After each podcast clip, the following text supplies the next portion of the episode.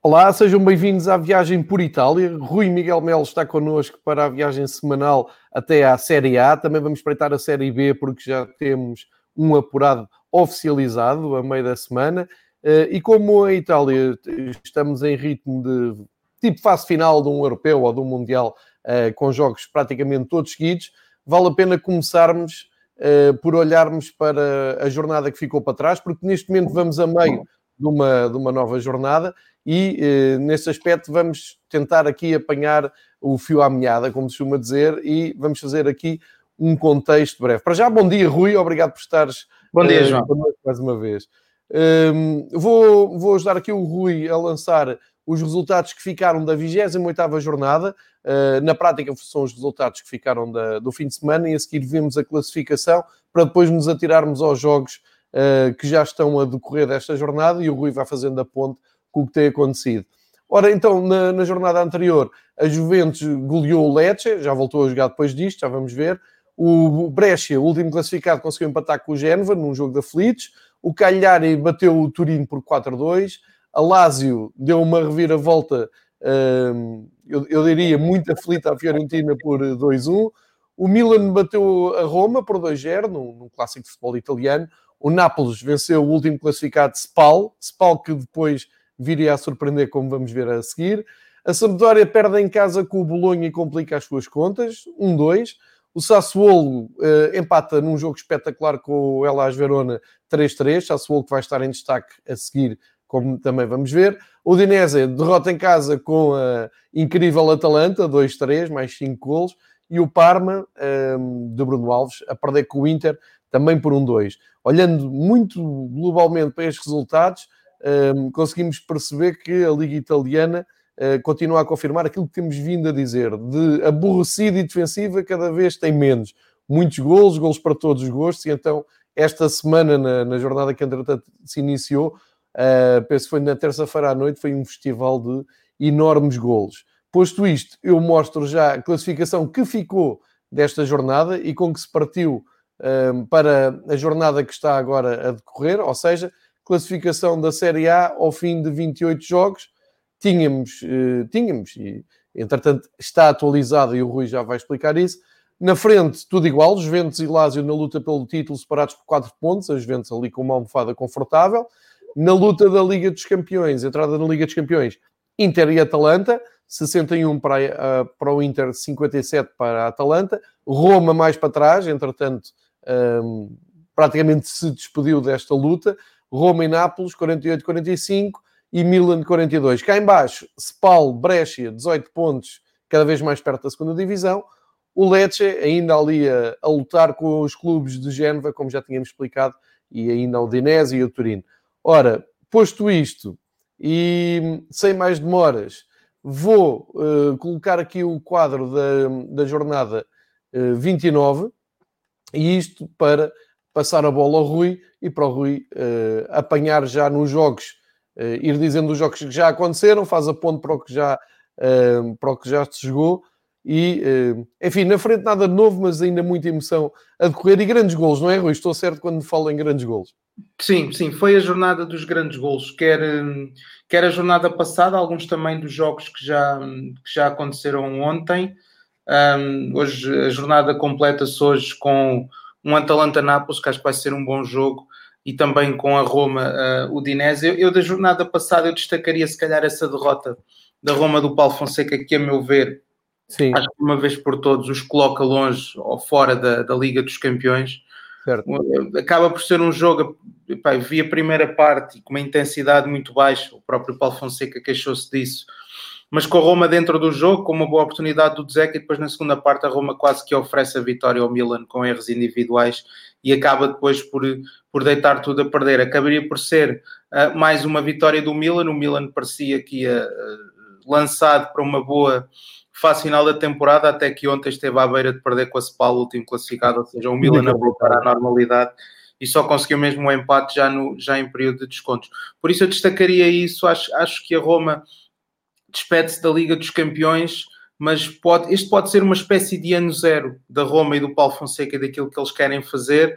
Talvez na próxima temporada, com a adição de alguns jogadores, depois também vamos falar disso, acho que a Roma poderá ser mais forte e, e poderá um, apanhar de vez o comboio da, da, Liga dos Campeões. Por isso eu, eu destacaria isso da, da, da dessa jornada.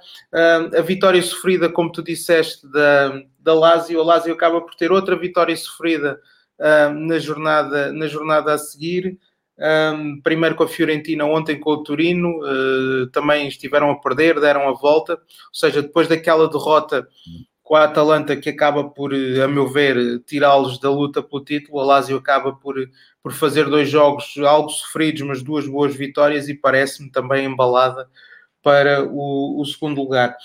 Dizer apenas a Juventus, eu acho que está a apresentar um bocadinho mais do que aquilo que nós estávamos a ver, e é, e é interessante ver isto numa perspectiva de Liga dos Campeões daqui a um mês, ou seja, o, o próprio, o próprio Sarri tem dito isso, ou seja, que, que os jogadores, sim, que os jogadores estão a começar a, a, a, ter no campo o mesmo rendimento ou as mesmas dinâmicas que eles conseguem apresentar nos treinos. Eu acho que a, uhum. que a Juventus tem, está a saber isso. Vemos um Ronaldo que que tinha marcado gols de, de penalti, tem um dado curioso, ele depois de falhar aquele penalti com o Milan, marcou dois gols de penalti a bater ao meio da baliza, é para não correr riscos. Faz não um grande... no posto, como na taça. Sim, faz um grande gol em Génova. Grande um, gol. Sim, o Dybala está na fase normal, direi eu, tem, tem dois gols muito bons nas últimas jornadas. Um, sempre com aquela recepção orientada e depois um remate pronto. O Douglas Costa também fez um bom gol contra, contra o Género, sim. Deixa-me dizer só o Cristiano Ronaldo chega aos 24 gols. Chega aos 24 gols, sim. Uh, e não fosse, se calhar, a época extraterrestre do imóvel e o Ronaldo seria o melhor marcador da, da Série A. Mas acho que é muito complicado ele conseguir chegar ao, ao imóvel. Um, uh, no Génova, as equipas Génova continuam mal. Ainda assim, o Pinamonte fez dois golos nas últimas duas jornadas. Este é um jogador um, que se calhar pode-se não ter essa noção, mas é um jogador que o Benfica já pensou em, em, em contratar, ficou referenciado num europeu de sub-19 que foi ganho por, por Portugal na, na Finlândia, na altura com o Jota e o Trencão em grande, e este foi um, um jogador que ficou na lista do, do Benfica, ele fez agora um, dois golos. O Inter continua a ser aquela equipa irregular, ou seja, em Parma tiveram um jogo muito difícil, o Gervinho faz um golo em que o Candreva basicamente Foi às compras. Foi às compras e depois uh, é, é, um gol, é um gol muito bom de ver, de ver o, o, uh, o, aquilo que o Gervinho faz ao Candreva e depois a, a, a, atitude dele de pronto, já fui batido, não tenho nada a fazer. O Inter acaba por dar a volta com os golos dos defesas, primeiro do De Vrij, depois do Bastoni, e ontem contra o Brescia, que está, a meu ver, condenado, consegue uma vitória por 6-0, e o Inter continua a ser esta equipa que faz muitos golos, faz 5 gols em todos os jogos, mas continua a ter alguma irregularidade, ou seja, conseguiu arrancar 3 pontos em Parma, o que não é fácil, e ontem ganhou, a meu ver, com, com muita facilidade uh, ao Brescia. Um, destacaria também aquilo, pronto, já destaquei uh, o Milan a ser Milan, não é? Depois de terem ali arrancado vitória 4-1 ao Lecce e depois de ganharem a Roma, estiveram à beira de perder no terreno da Spal, ou seja, continua a ser uma equipa também muito muito irregular. O Sassuolo, pelo segundo jogo consecutivo, consegue marcar três golos. Um, o jogo com o Elas Verona acho que foi um dos jogos mais, mais divertidos e emotivos que, que a Série A ofereceu-nos depois da, da retoma. Com o, o Elas Verona estava a ganhar por 3-1 e o, e o Sassuolo consegue o empate já na última jogada com um gol do, com um gol do Rogério. O, o Boga, que também é um jogador que já aqui destacamos, um, também fez um gol nesse jogo e ontem o Sassuolo conseguiu ir ganhar um, a Florença à Fiorentina 3-1 e continua a ser uma das equipas mais uh, uh, está a fazer um campeonato tranquilo quando se é uma equipa consegue fazer muitos pontos. O Elas Verona ganhou o Parma 3-2, também continua ali a morder os lugares da Europa e fazer uma época, a equipa do Ivan Juric está a fazer uma época também bastante boa, com mais um gol do Di Carmine, com um gol do Pessina também e o Parma com mais um gol do Kulusevski, que segundo notícias da Itália pode mesmo continuar no Parma na próxima época com a Juventus a estender uh, o empréstimo. Ah, bom. Tu que és um fã do Kulusevski, já tinhas trazido aqui o destaque logo no primeiro episódio e ele não te tem deixado mal. É um excelente jogador e então para a dimensão do Parma uh, faz mesmo diferença. Sim, sim, acho que sim. Acho que é, é, eu já aqui falei do tridente ofensivo deles, do Gervinho que hum, consegue aparecer muito bem nesta fase da carreira, do Cornelius, um avançado que, que, que tem muito golo, e depois do Kulusevski que, hum, sobretudo naquelas diagonais da direita para o meio, consegue fazer muitos gols. Eu acho que eles complementam-se muito bem e têm sido, uh, têm sido se calhar o maior destaque deste, deste, deste Parma, que está a fazer uma época bastante descansada, com o Bruno Alves a capitão, também já numa fase, um, não quer dizer descendente, mas ele já tem alguma idade e eu acho que ele encontrou um contexto fantástico para o, o ele continuar a carreira numa liga onde os defesas também são estrelas e ele também está muito bem. Nós aqui não falámos, temos falado muito do Miguel Veloso, também vamos falar à frente, renovou contrato com o Elas Verona, mas eu acho que o Bruno Alves também tem feito uma temporada muito boa no Parma, é capitão de equipa e tem contribuído para, este, para esta consolidação do, do, deste novo projeto do Parma. É, Rui, isso é, é, importante. Eu ia sublinhar mesmo isto. Estamos a falar do Parma como uma equipa de primeira divisão, mas atenção, eles uh, penaram e estiveram vários, várias épocas para voltar à Série A. Portanto, mais importante que tudo, uh, além de darem espetáculo, além de apresentarem um futebol muito interessante e em algumas alturas até espetacular, Uh, o mais importante de tudo para os adeptos do Parma é mesmo esta consolidação do projeto na, na Série A, e isso parece-me evidente. Ainda por cima, este jogo entre o Elas Verona e o Parma acaba por pôr frente a frente dois projetos que têm andado ou estiveram longe da, da Série A e agora são dois, duas equipas bem consolidadas na, na Série A e até espreitarem ali os lugares europeus, o que seria até interessante. E, e gosto sempre de sublinhar isto, porque às vezes parece que estão aqui há anos e anos e que não custa nada a nada na Série A, mas não é fácil. Não, porque este Parma faliu. Eu não sei se, se, se a maioria das pessoas que nos acompanha tem recorda-se do Parma dos anos 90, do Asprilha e do, do, do Zola e de outros jogadores. Matt Brolin.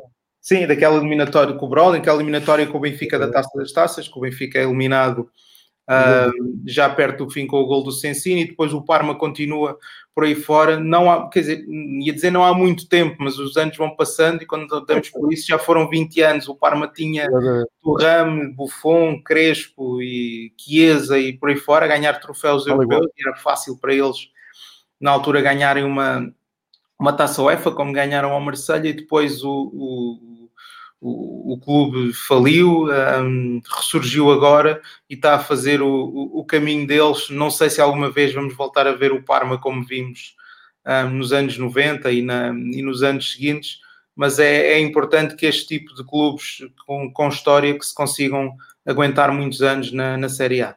Sem dúvida, era, era o Parma associado à Parmalat, era um Sim. Parma que uh, cruzou-se com mais clubes portugueses Uh, e era um Parma que eu, eu, posso estar enganado, mas até tinha uma certa simpatia entre os adeptos nos anos 90 uh, eh, em Portugal, porque acabava por romper um pouco aquela hegemonia dos grandes clubes de, de Itália, que ainda hoje continuam a ser os mesmos.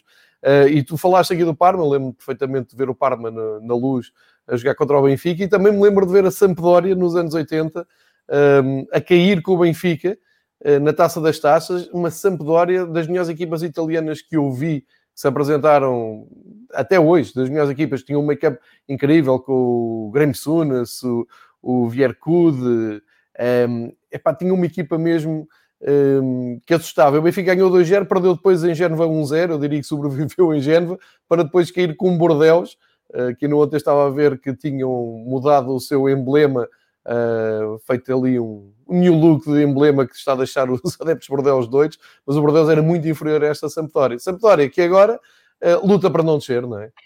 Sim, uh, aí dá pena ver, ver a, a, a Sampdoria assim. Eu no outro dia vi o resumo do jogo da Sampdoria e o, e o avançado da Sampdoria, o que não o Quagliarella, o outro que jogou em Inglaterra, ajuda-me, já não me lembro do nome dele. Uh, o... Malta que esteja aí a ver, ajudem-me. Ele, ele tava...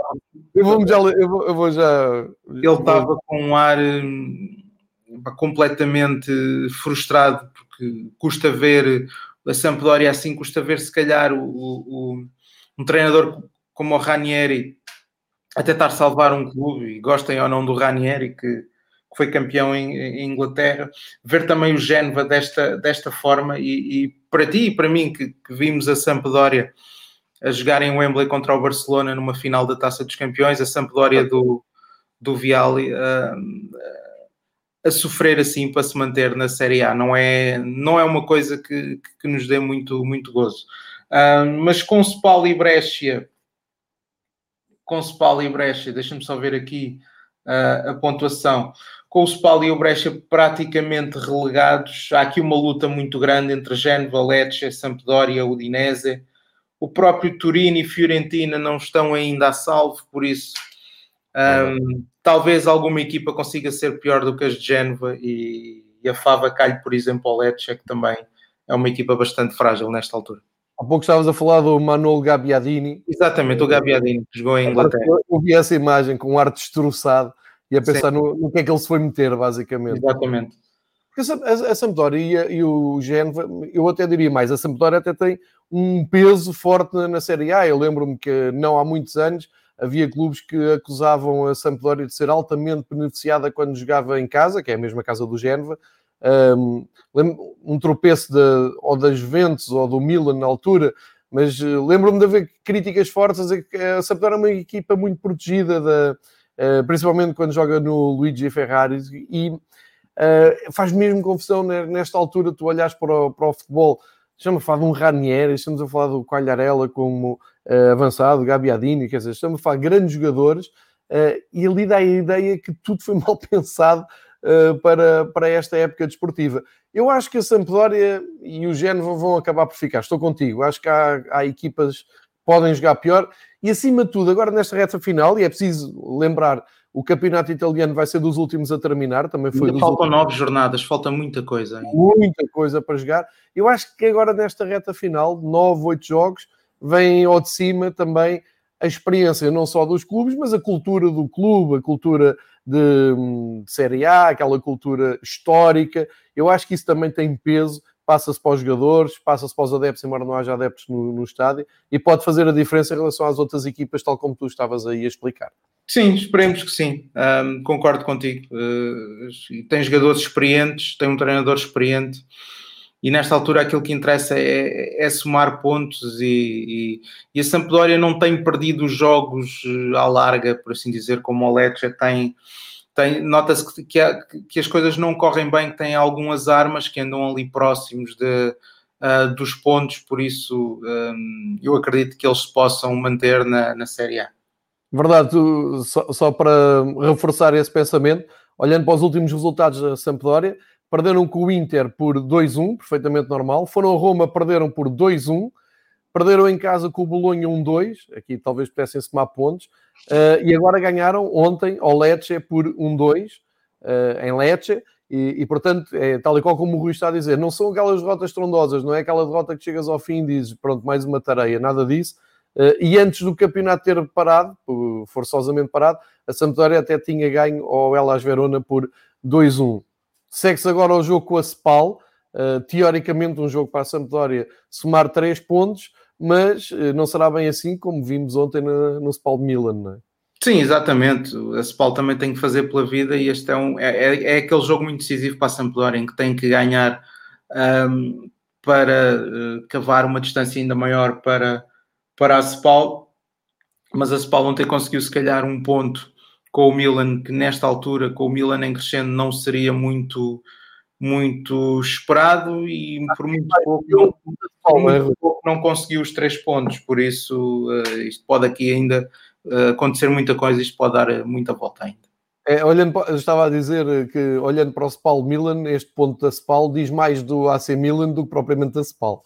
Sim, exatamente. O, o, e o Milan há de ser isto até o resto de temporadas, que é uma equipa incapaz de ganhar três jogos seguidos, pode fazer uma grande exibição. Não que tenham feito, mas pode, podem ter jogos em que ganhem mais à vontade, como ganharam em Lecce e depois com a Roma, e depois, onde menos esperar, eles vão cair. E pronto, e caíram ontem, e não fosse aquela, aquele forcing final, e se calhar o Milan até podia ter saído derrotado da, da casa de um dos últimos classificados.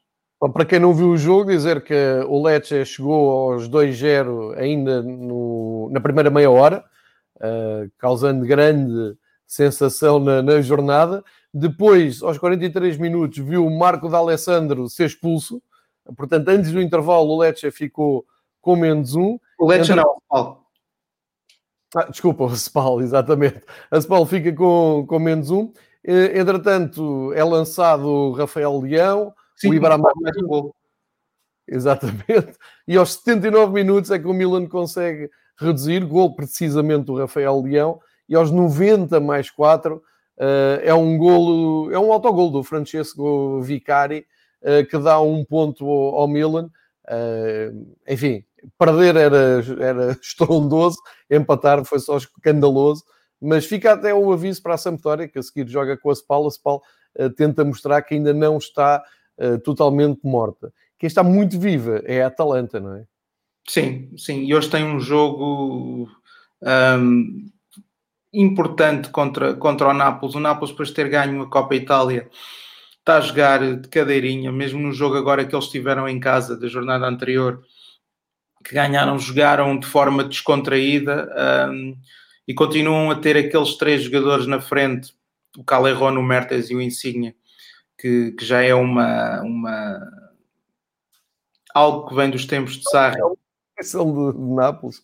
Sim, e eles, eles continuam a estar eh, todos muito bem. O Calerron fez mais o gol. O Calerron, que muito provavelmente vai sair no final da época, ele até disse que não se importaria de jogar estas últimas semanas de graça, depois do, do, do contrato terminar agora a 30 de, de junho, e vai esgotando a história dele em, em, em Nápoles. Foi uma história bonita e é uma equipa que está a jogar sem pressão, porque tem um, tem o um lugar assegurado na, nas competições europeias na próxima época Uh, vai ter uma palavra a dizer na eliminatória com o Barcelona e depois numa possível apuramento para a final a 8 da Liga dos Campeões, por isso acaba por ser um adversário uh, sempre incómodo e sempre perigoso.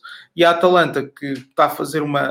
conseguiu surgir no, no, na, na, retoma na mesma forma que estava em fevereiro, um, continua a ter o, o Papo Gomes continua a estar em grande forma e continua a ser o principal jogador e depois é uma equipa que consegue fazer gols de todas as formas e o, o Duvan Zapata marca como quer, o Muriel faz um gol de livre inacreditável na última, na última jornada e, e esta equipa continua a estar um, muito solta a jogar, muito alegre a jogar um, tem o terceiro lugar, deixa-me só ver aqui a classificação, mas com 57 pontos um, não será fácil chegar ao Inter. Talvez com a regularidade do Inter consigam lá chegar, mas o Inter também raramente perde jogos. Uh, espreitam aqui o terceiro lugar, ainda tem o quarto lugar um, assegurado, que lhes dá um lugar na Liga dos Campeões na próxima época, ou pelo menos nas, nas pré-eliminatórias, uh, e por isso estão a fazer um campeonato descansado, podem jogar como muito bem querem e, e isso não sempre uma equipa perigosa para toda a gente que jogar contra eles. Olha, vou lançar aqui o jogo. Atalanta-Napoli é uh, Sport TV em Portugal. É Sport TV Sim. que acompanha o campeonato italiano. Começa às seis e meia portuguesas. Eu, ao muito me engano, vai ser um belíssimo jogo para seguir. Uh, como o Rui muito bem explicou, Uh, a Atalanta está numa fase incrível e o Nápoles está de cadeirinha e a jogar bem, está motivado e, e a, a jogar um futebol positivo. Eu tinha aqui reunido uns dados da Atalanta que são perfeitamente assustadores de bons para os adeptos da Atalanta e para quem. E acho que toda a gente simpatiza um pouco com a Atalanta este ano. Eles passaram os 80 golos já, que é uma coisa inacreditável. Sim, e, e vi ontem no Twitter a conta oficial da Atalanta a dizer que. Uh, igualar o recorde de mais vitórias seguidas na Série A. Chegaram, um, portanto, chegaram a, às seis vitórias seguidas. Estou a dizer de cabeça, acho que é isto. E depois fui ver, vim aqui buscar uh, os últimos resultados da Atalanta. A última derrota da Atalanta é, inacreditavelmente, com a Spal. Uh, 20 de janeiro, em casa. Acontece uh, Atalanta 1, Spal 2. Isto só para perceberem como é o futebol, não é? A partir daqui a Atalanta despachou o Turino com 7-0, depois então, uh, empatou com o Génova, outra equipa um, ehm, também aflita. Depois, só vitórias, tanto um, uma, uma sequência de vitórias uh, incrível. Portanto, a última vez que não ganhou foi mesmo com a Atalanta, com, com a Génova, que disparate. Uh, sendo que uh, nesta retoma, e tenho aqui, portanto, registros de 21 de junho, 24 de junho 28 de junho, só vitórias. Sim. E com resultados 3-2, 4-1, 4-3, 7-2 ao Lecce antes da, da, paragem. Enfim, é disso que estamos, estamos a falar. É mesmo futebol espetáculo. e numa forma incrível. E não sei quando é que o Lecce vai quebrar esta série. Hoje tem um sério, sério teste. O Nápoles é, é muito forte, mas é impossível não, não simpatizar com o futebol do Lecce do, da, eu dar de Lecce do Atalanta. Eu gosto muito da camisola do Lecce, deve ser por causa disso. Sim, e, e depois é, é, é, curioso pensar, por exemplo, a nível de mercado, uma das operações que eles já fizeram foi garantir o Pazalic a título definitivo, que era um daqueles jogadores que andou aí a correr a Europa toda por empréstimo do Chelsea. Não? O Chelsea teve muitos jogadores a correrem a Europa toda por empréstimo, o Pazalic foi um deles e conseguiu encontrar o espaço dele uh, em Bergamo. Por isso, acho que daí tu consegues perceber que esta Atalanta não vai mudar muito nos próximos tempos um, e se tiver a capacidade para manter os principais jogadores, um, sobretudo os da frente, o Papo Gomes o, e os colombianos, uh, o Ilicites também, acho que pode ser uma equipa que nos próximos anos, com um ou outro jogador um, a mais, pode ser um não vou dizer um caso sério, não estou a ver a lutar pelo título, sinceramente, porque acho que a diferença, a diferença para Juventus e Inter, que são neste momento as equipas que conseguem investir mais, é uma diferença muito grande, mas será uma equipa que vai estar sempre ali na, a lutar pela Liga dos Campeões e será sempre uma equipa muito complicada para, para todos os outros adversários. Exatamente, entretanto, quem nos está a seguir no, no YouTube em direto e Saúde todos que estão a seguir esta conversa sobre futebol italiano.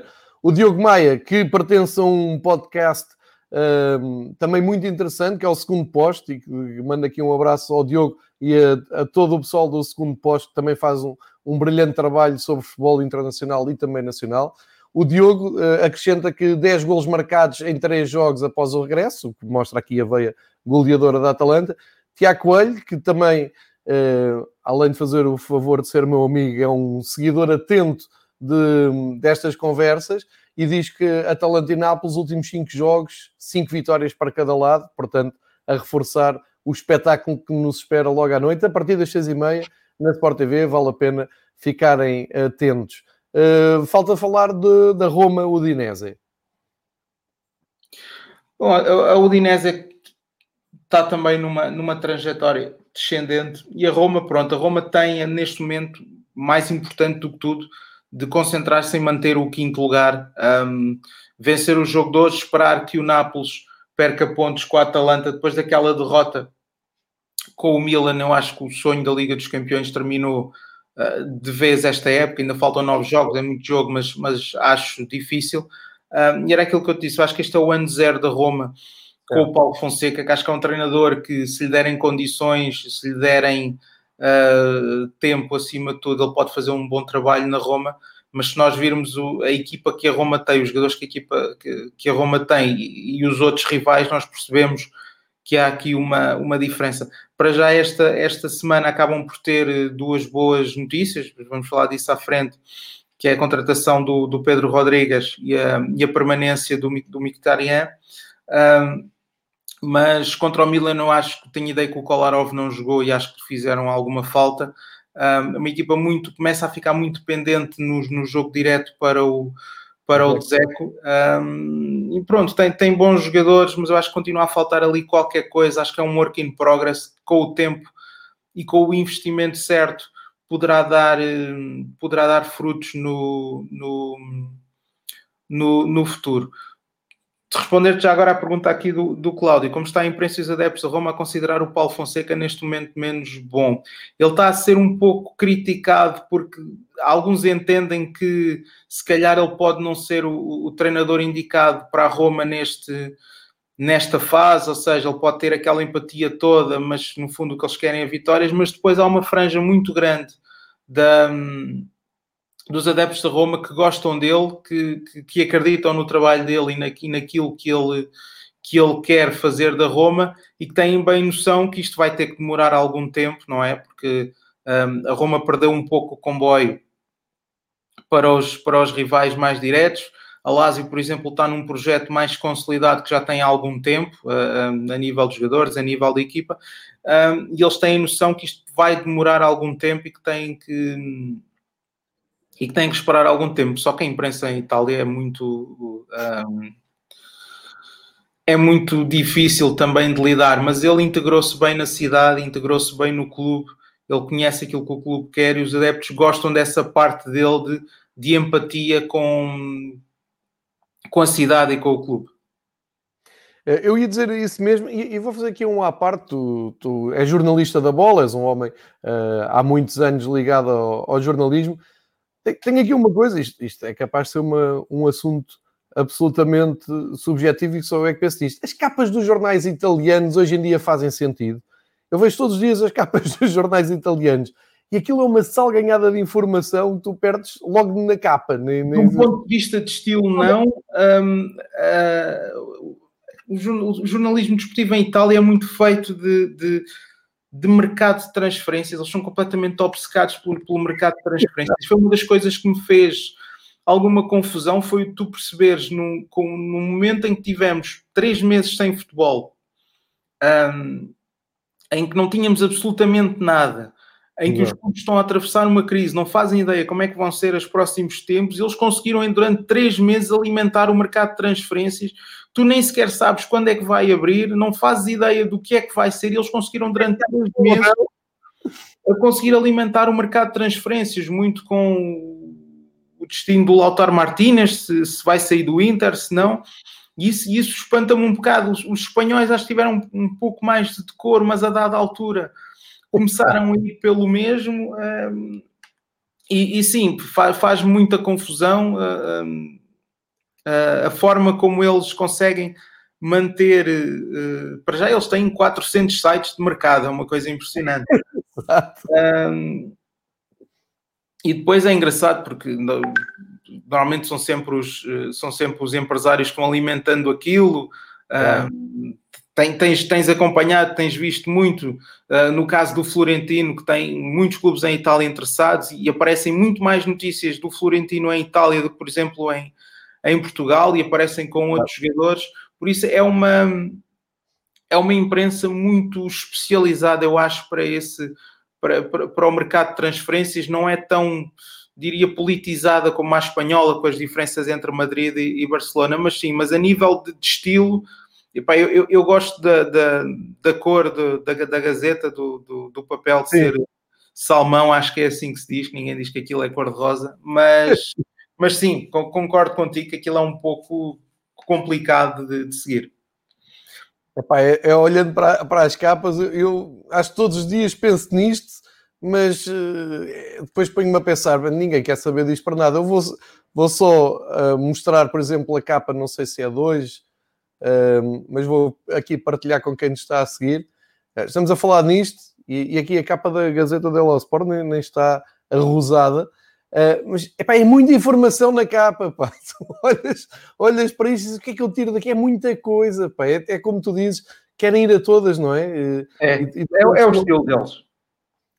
Eu, eu estive em Itália há dois, três anos, em Roma, e fiz questão de, de comprar o, os jornais diários e fui, fui mudando e, e dei por mim a conseguir perceber o que é que lá estava nas viagens de comboio. Uh, mas epá, é tão confuso mas ao mesmo tempo dá-lhes um estilo único, não é? É um, um pouco. Vês a capa e consegues associar logo uh, o que é que estamos a ver. Uh, e como tu começaste a falar de mercado, vale a pena irmos por aí. Não sei antes perguntar uma coisa. O, há pouco tu passaste pelos golos do Ronaldo e dizer que o Ronaldo, se não fosse a época incrível do imóvel, era provavelmente o melhor marcador de, de Itália. A pergunta é: o imóvel ainda vai conseguir ultrapassar os 34 gols do Lewandowski na luta pela bola de ouro? Ele neste momento leva 29 e tem 9 jornadas pela frente. É possível? Eu acho que é possível e acho que é provável. Ele, ele fez dois gols nos últimos dois jogos, um de penalti e contra o, o, último jogo já foi um gol de, de bola corrida. Com nove jogos, se ele não se lesionar, claro está, acho que, acho que sim, acho que ele uh, vai conseguir uh, lá chegar. O último jogador a conseguir a, a, a bota de ouro no campeonato italiano foi o Totti. E, em 2006. 2006, exatamente. Tenho ideia, foi, foi, na época do Mundial ou foi na temporada a seguir? Isso já não me Exato. recordo. 14 uh, anos. Sim, e e os índices de aproveitamento deles têm sido fantásticos. E esta época da Lazio tem sido muito do, do, do extraterrestre que tem sido o, o imóvel. Eu acho que sim, a faltarem nove jogos, ele tem que fazer uh, cinco gols, creio, cinco, seis gols, acho que é perfeitamente possível que ele consiga e, e, neste momento a luta é entre ele e o é entre ele e o Lewandowski, sendo que o Lewandowski já não pode fazer mais gols. Por isso eu acho que sim.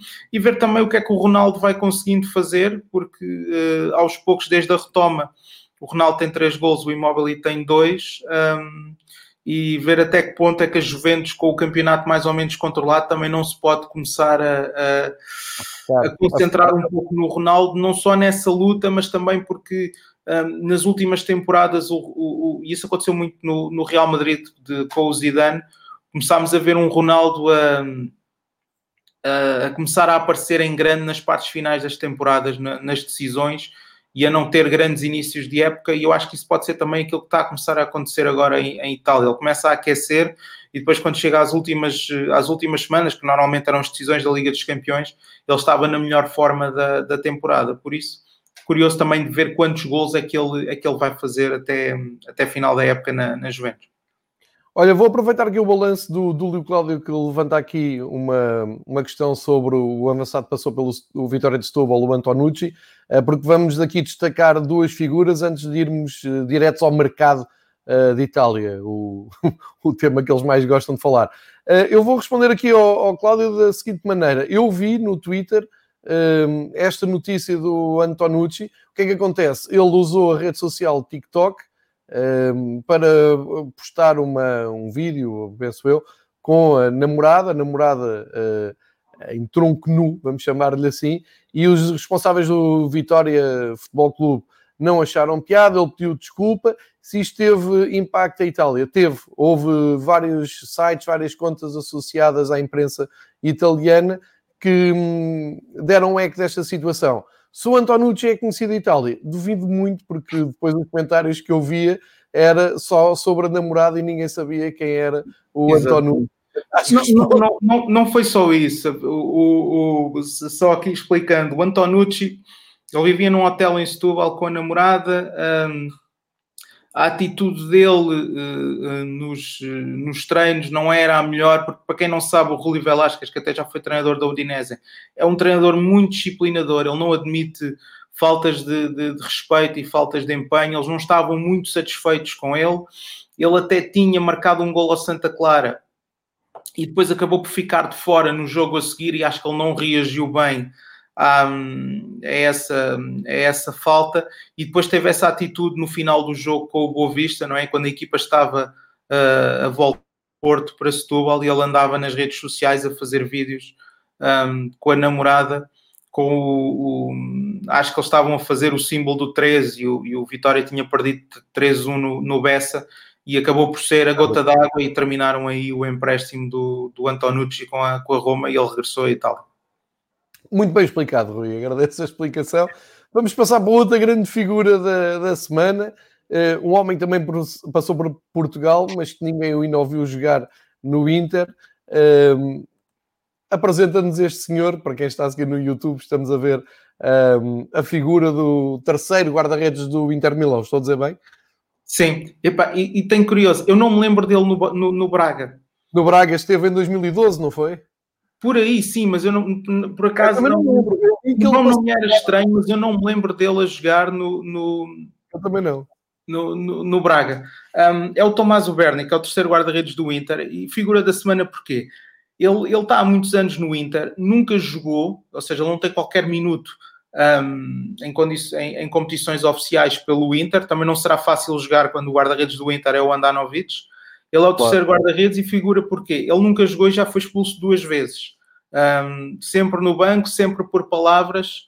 Um, e ele agora no Parma ele foi expulso porque no banco de suplentes um, e sem público houve-se tudo. Ele insultou os árbitros, insinuou que eles estavam a receber dinheiro e acabou por ser expulso. E é a segunda expulsão que ele tem na carreira sem nunca ter jogado, o que não deixa de ter alguma, alguma piada é uma, é uma figura, não é? E, e, na, rede social Twitter, uh, muitos memes apareceram uh, a seguir. É uma maneira. Chamou, ladrão ao árbitro. é coisa pouca, não é? E então sem ele, público. Ele, ele, ele, tinha sido expulso antes num jogo com o Cagliari por uh, ter aplaudido, pronto, de forma irónica, o, o árbitro depois de uma, uma, de uma, falta sobre o Lautaro Martínez e, e, e expulsaram. E agora foi a segunda expulsão pelo, pelo Inter.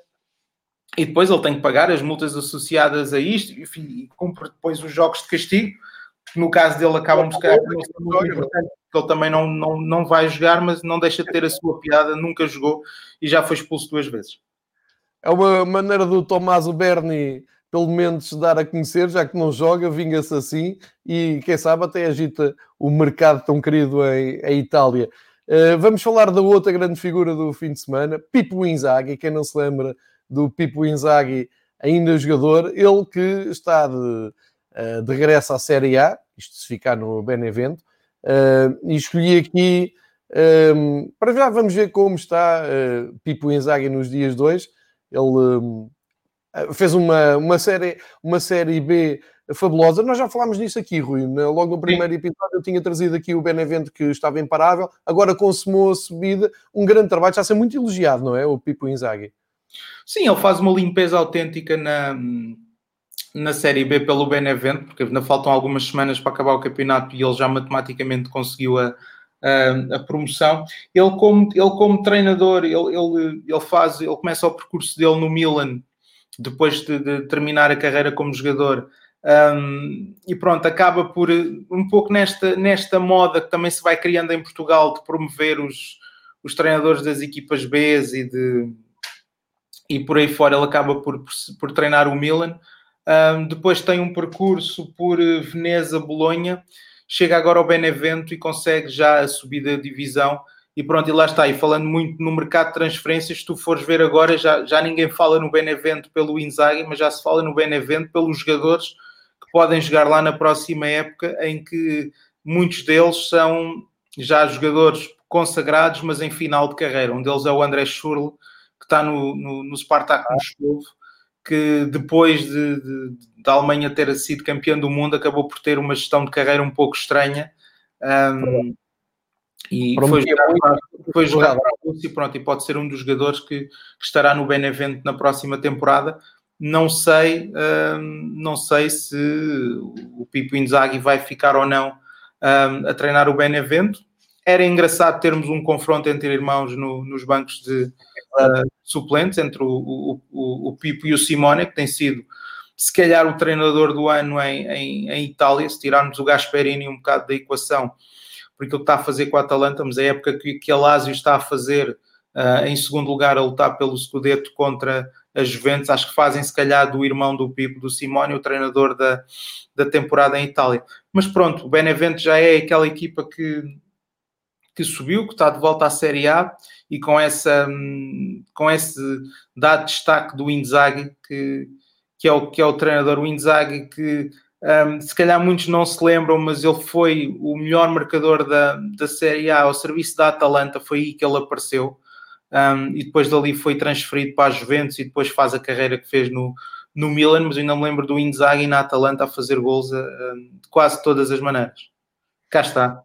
Cá está, eh, para quem está a seguir no YouTube, fui recuperar aqui uh, um cromo do Filippo Inzaghi em 96-97, uh, goleador da, da, Atalanta. O Rui até tinha sugerido passarmos aqui uns golos para uh, quem nunca viu ou para quem não se lembra do excelente avançado que era o Inzaghi na Atalanta e a diferença que fez. Só não, não vou buscar os golos porque o YouTube depois vai um, fechar o vídeo, vai eh, já, já me tinha acontecido isto também com o João Queiroz no futebol espanhol. Ele, passado uns dias, revêem tudo o que é imagens do campeonato italiano, mesmo que antigas, eles bloqueiam o, o vídeo e assim para ficarmos com isto para, para memória.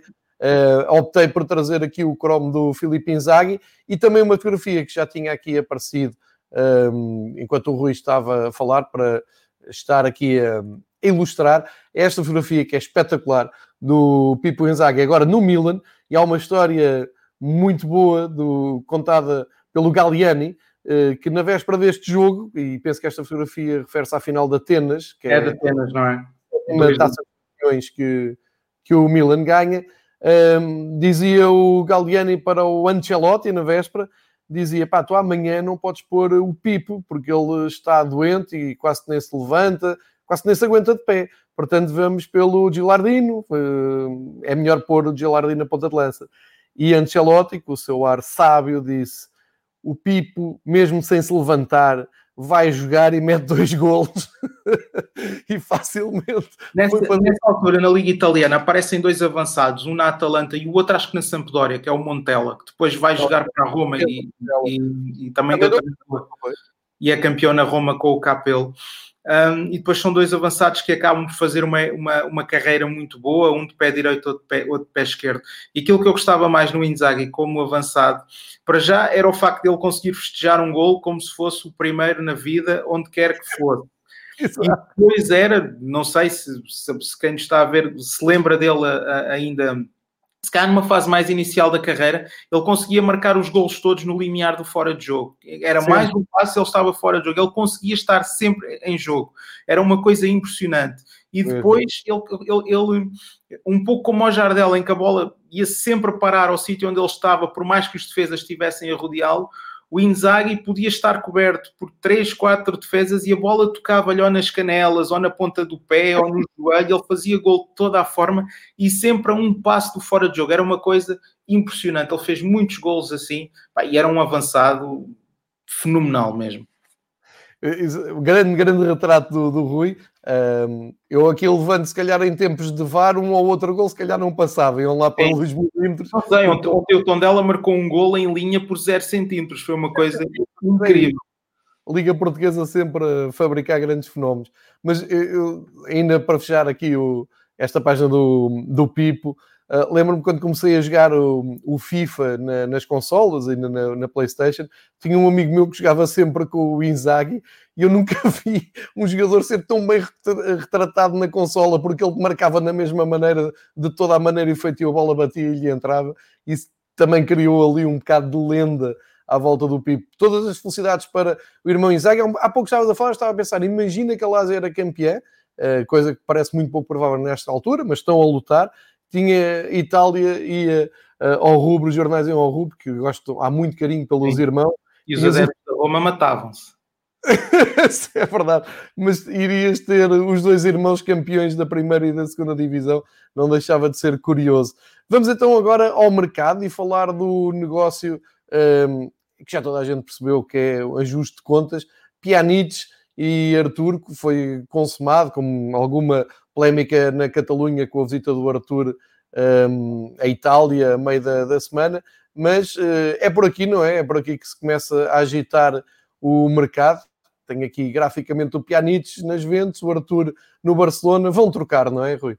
Sim, é, é, a forma que os clubes estão a encontrar de conseguirem fazer negócios, de conseguirem uh, fazer, ou melhor, de faturarem para, uh, para nível de fair play financeiro acaba por ser um negócio que eu acho que diz muito mais do que é o Barcelona atualmente do que aquilo que é a Juventus, não é? De conseguir contratar um jogador, um dos melhores jogadores ao Grêmio, que tem apenas 23 anos e que podia, ter, que podia ser um jogador de futuro num Barcelona em que acaba que está a começar a entrar em final de ciclo alguns jogadores, não só o Messi, mas o, o Busquets, o Piquet um, e outros, e acaba por fazer um negócio por um Pjanic com 30 anos que se calhar estava estagnado na, na Juventus, vai para o Barcelona, a partir daí o Rakitic também sairá, e a Juventus, por outro lado, consegue fazer, a meu ver, mais um, um, um bom negócio, um, porque se, não vou dizer que se livra, porque o Pjanic é um grande jogador, mas consegue ter um Sim. jogador mais novo e que se pode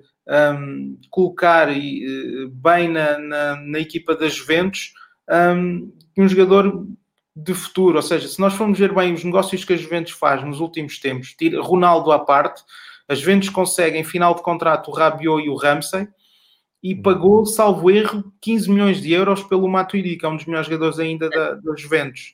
Um, porque a questão do fair play financeiro, naquela altura, o PSG tinha contratado o Neymar ao Barcelona, tinha aquela questão do empréstimo do Mbappé, precisava de faturar um, desesperadamente e acabou por vender o Matuidi uh, por uma verba que, a meu ver, era quase uma pechincha para as Juventus. Ou seja, a Juventus consegue mais um bom negócio um, para, para o futuro e este é aquele negócio que diz muito o Barcelona, ou seja, de um jogador que que, que, joga, o Barcelona empata e passado umas horas ele está a assinar por outro clube, não é? E o próprio Arthur agora um, não tem grande vontade de voltar a jogar pelo Barcelona, porque já sabe que não vai ficar lá, não se sabe qual é o nível de compromisso que ele tem pela equipa e ele não gostou da forma como o, o processo foi, foi gerido. É, falamos aqui às terças-feiras de futebol espanhol, só para fazer esta adenda. Uh, Junta-se também a este caso o Arthur, o que o Kike Setien fez com o Griezmann, que também não me parece muito inteligente e agora nem... O ar, o ar do Simeone, quando vê a substituição, é uma coisa... Incrível, é. Ah, esse vídeo no Twitter, ainda ontem retuitei isso. Um, e além destes dois casos, eu e o João Queiroz ainda no outro dia fazíamos uma análise mais profunda aos 11 que têm começado os jogos do Barcelona e a média de idades é altíssima, é ali a bater nos 30 anos. Portanto, estamos a falar da média de idade de 11 jogadores e é mesmo Sim. preocupante. Ainda vai para lá o Pjanic com 30 anos, estou contigo, não me parece nada, nada inteligente da parte do Barcelona e muito sagaz da parte do, da, da Juventus. Estas movimentações da mercado também já tinham uh, recortado o Douglas Costa, que acaba por ser um suplente praticamente de luxo.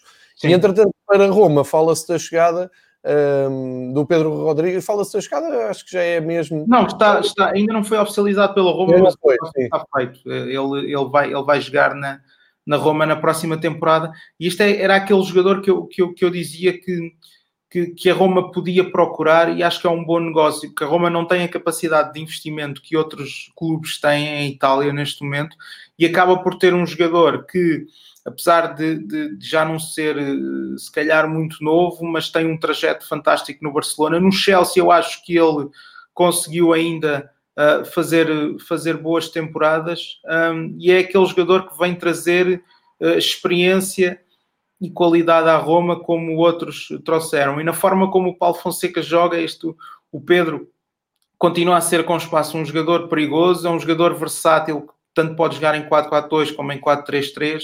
O Paulo Fonseca gosta muito de colocar um, os extremos por dentro e dar largura pelos laterais, mas aqui com o Pedro tem um jogador mais versátil, mais polivalente nesse tipo de, de jogo que se dá aqui um, muitas possibilidades e é, e, é, e é aquele tipo de jogador que vindo para a Roma pode atrair outros e acima de tudo também dar um sinal àqueles melhores jogadores que a Roma tem, como, como o Dzek e como o Kalarov, um, que a equipa não vai desinvestir e que, e que vai continuar neste, a tentar este, este trajeto ascendente.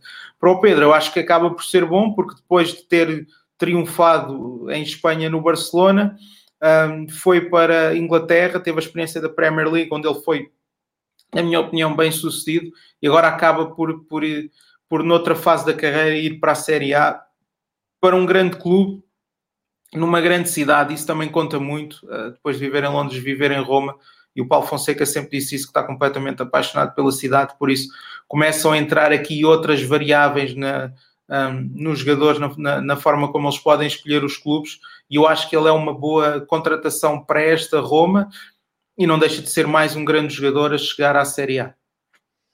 Uma, a melhor descrição que ouvi do, do Pedro Rodrigues foi o Lineker, uma vez que disse ele é um jogador talhado para marcar incrivelmente nos momentos decisivos, tem golos em quase todas as finais de competições de futebol uh, continentais.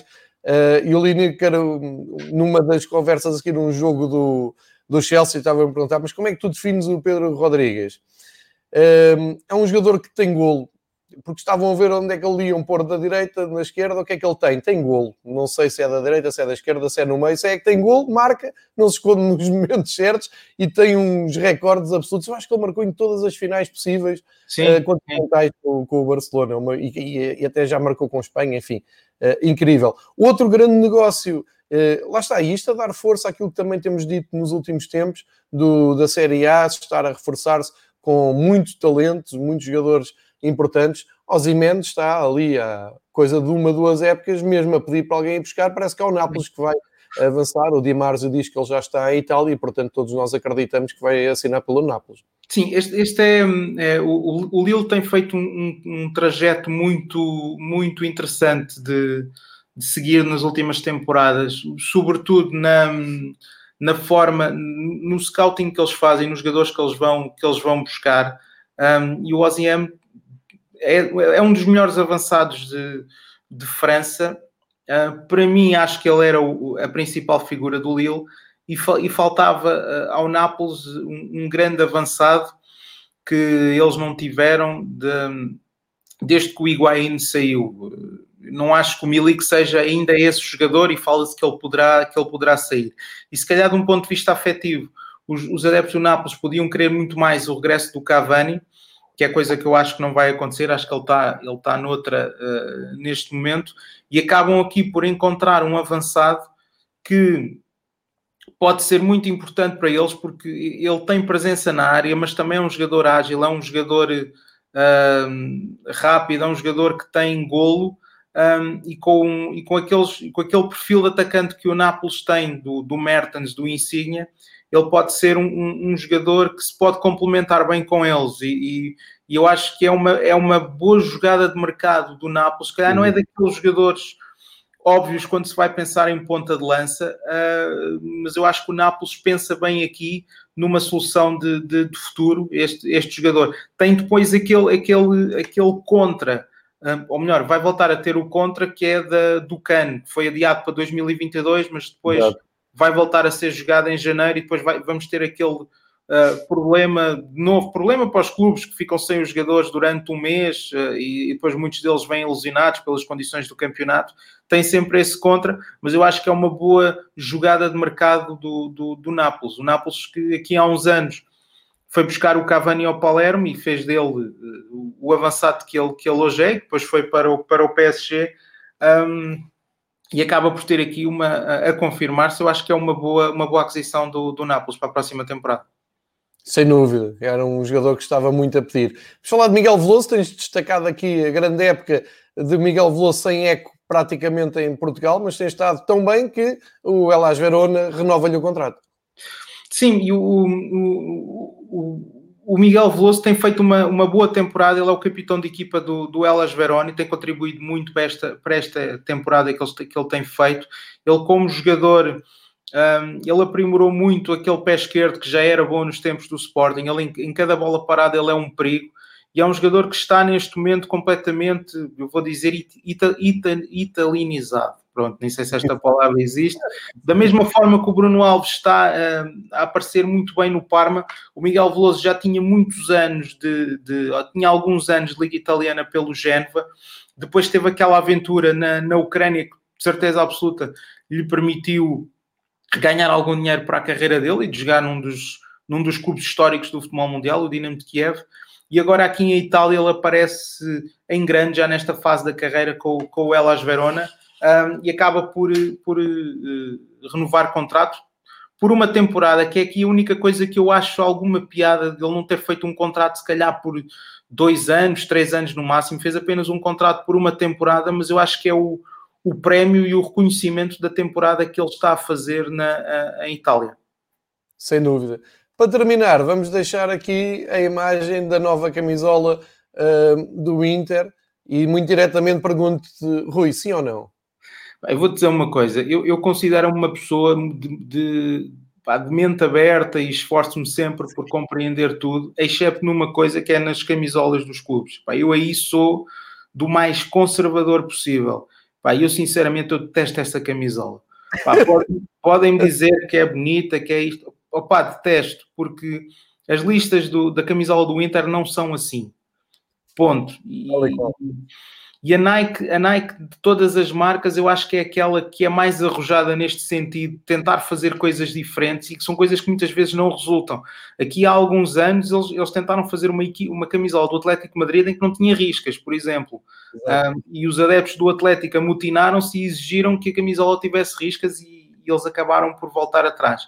Eu puseram aos quadrados este ano, não foi? Sim, exatamente. Eu, eu pessoalmente não, não gosto. Acho que até podiam ter feito muito pior. Um, eles já fizeram camisolas no Barcelona que eu acho que não correram bem. Um, eu pessoalmente não, não gosto. Não sei. Diga não, não, e acho, acho que isto não, não agrada a ninguém. o, o, pessoal acho que não, não vai por isto, eu já tinha visto no Twitter. E, Olha, Rui, e esta é uma daquelas transformações que o futebol teve, sobretudo ali no final dos anos 90, foi com com estas estratégias de marketing, quando os jogadores começaram a ter números personalizados e o nome nas camisolas, que eu acho que se começou a abusar em algumas coisas. Eu lembro que em, isto aconteceu também em Portugal, não sei Sim. se, quer dizer, tu lembras-te, eu lembro-me de ver o Benfica a jogar de prateado e de, e de amarelo torrado e de azul. E de azul, não é? Que foi aquela ideia fantástica que, que o Vale Azevedo teve.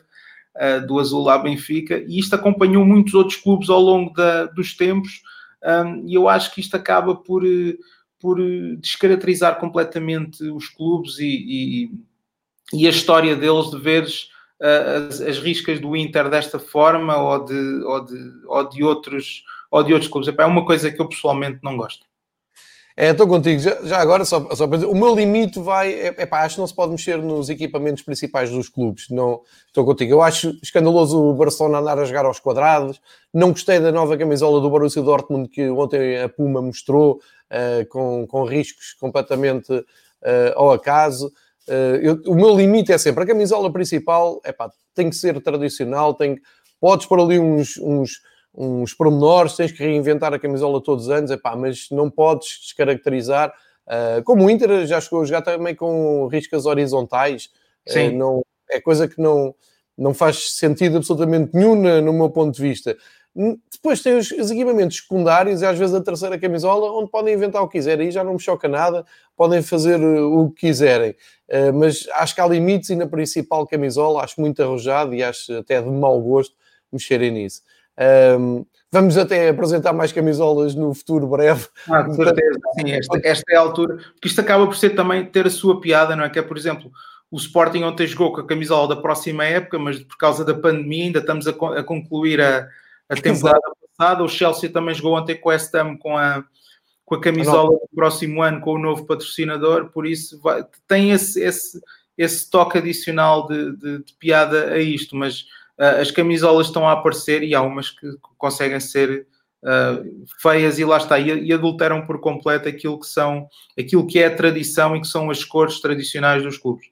Sim, na, na, Alemanha, curiosamente, vimos na última jornada e nas últimas jornadas já há muitos clubes a aparecerem com as novas camisolas, mas eles têm um cuidado extremo. E eu estou a dizer isto depois de ter criticado a do Dortmund, mas na sua generalidade, eles fazem camisolas centenárias muito bonitas um, e as novas camisolas seguem sempre ali o padrão. Essa do Chelsea, tu disseste, tem um logotipo de patrocínio horrível, parece a placa de uh, tempo extra uh, estampada na camisola. A camisola, a camisola em si não é feia, e está a dizer, não, tem, tem a camisola ligada no West Ham Chelsea, e, e, e, a camisola em si, o efeito que provoca não é, não é o equipamento é engraçado, agora de facto o logotipo não lembra a ninguém.